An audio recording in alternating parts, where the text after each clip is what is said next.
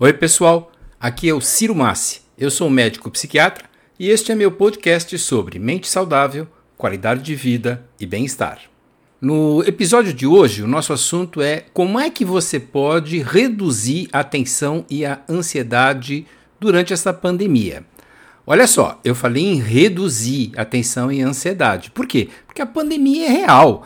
Um pouco de tensão, um pouco de ansiedade, de preocupação é saudável. A epidemia é real, a pandemia é real, o vírus está aí. Então você tem que tomar certos cuidados pessoais, você tem que tomar certas atitudes, certas decisões que levem esse fato em consideração. Mas, claro, essa ansiedade, essa preocupação, essa tensão não pode ser de tal ordem que prejudique, que o feitiço vire o conde feiticeiro, que essa preocupação acabe é, interrompendo a sua capacidade de tomada de decisão, seus momentos de felicidade, de qualidade de vida e de bem-estar. Eu vou passar algumas medidas, algumas dicas que podem, pelo menos, reduzir o desconforto, reduzir essa tensão é, exagerada, a tensão prejudicial. A primeira dica é que você busque conexões sociais saudáveis. Então eu não estou falando aqui de como se relacionar melhor no trabalho, como você pode liderar melhor, como é que você pode dirigir sua equipe, nada disso.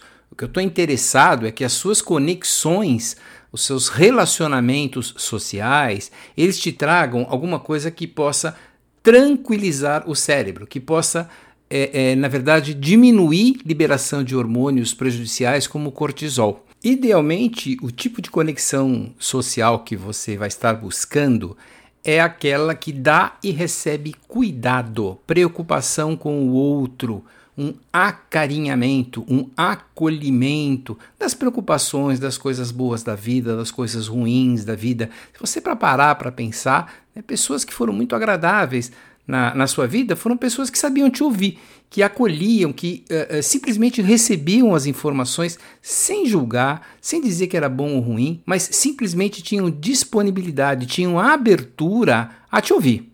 Então, o foco é esse. O foco são relacionamentos de acolhimento, de cuidado. E esse cuidado que você vai ter com as pessoas, ah, claro, não precisa ser pessoalmente, pelo contrário. Né? Uma, em época de pandemia, não compensa você ficar se expondo né?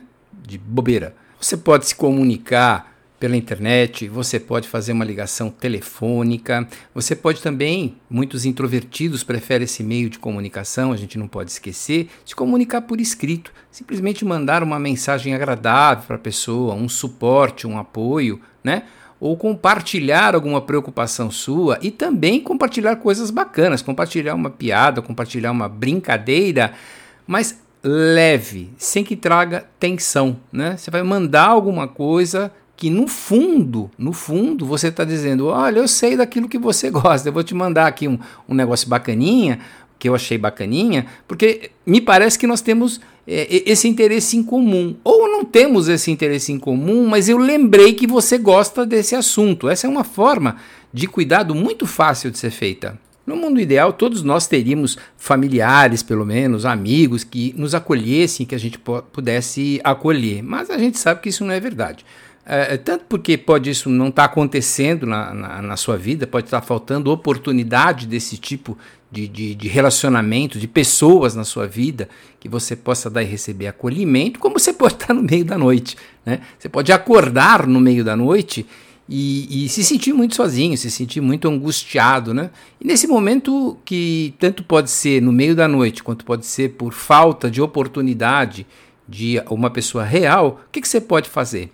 Olha, imagina o nosso cérebro, ele é, ele é, é, é, ele não diferencia muito bem aquilo que é realidade daquilo que é ficção. Basta você lembrar momentos de cinema em que você ficou tenso, deu muita gargalhada com uma cena que não existe, com pessoas que não existem. Você estava vendo uma tela, você estava vendo atores é, é, provocando aquelas reações e o teu cérebro acreditou.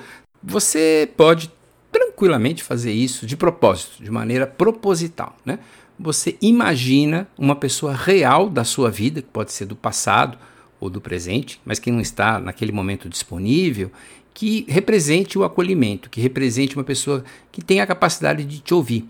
E olha, se essa pessoa não existir, inventa.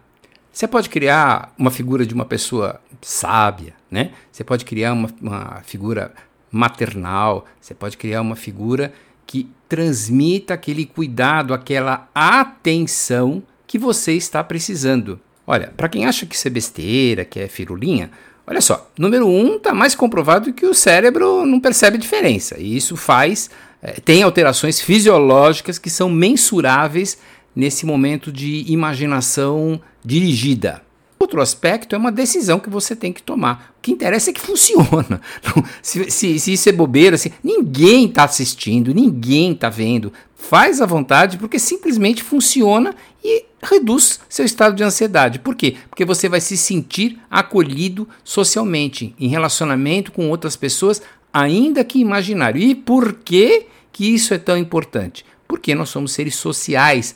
Desde que o ser humano está aqui no, no, no, nosso planeta, né, na face da Terra, olha, ele se relaciona, ele precisa desse, desse relacionamento. Nós somos seres que precisamos de relacionamento social. Se esse relacionamento social não se encontra na sua realidade e não está disponível no meio da madrugada, inventa, mas é muito importante que você se sinta acolhido e compreendido por alguém real ou imaginário. Outra dica que pode ajudar é ter muito presente que na maior parte das vezes você tem influência sobre as coisas, mas você não tem controle. Diferenciar influência de controle é muito importante, porque se você achar que tem controle sobre alguma coisa que você só tem influência, é bem capaz de você se sentir impotente, se sentir incapaz, se sentir é, desprotegido diante da, da situação.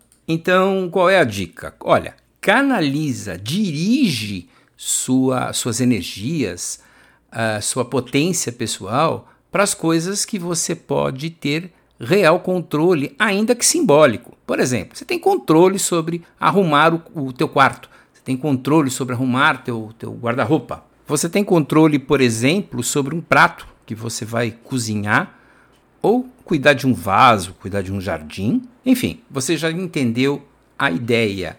É desviar a atenção de coisas que você só tem influência achando que tem controle, e esse controle vai ser impossível, isso vai te deixar muito ansioso, para coisas que você tem real controle. Como você viu, podem ser coisas simples, mas o que o cérebro vai estar tá recebendo, a mensagem que você vai estar tá recebendo é, para o teu cérebro, é o seguinte: olha, eu não estou à mercê dos acontecimentos, eu não estou impotente diante do mundo. E o seu cérebro vai, vai entender isso, que você tem sim algum grau de controle sobre muitas coisas da sua vida. Retomou a sensação de controle? Ah, bacana. Aí você pode parar para refletir que medidas específicas que estão realmente sob controle, que estão realmente na sua mão, que podem ser positivas para sua família, para sua comunidade, para o seu futuro profissional e especialmente para a sua saúde. Por hoje é só. Obrigado, pessoal. Até a próxima.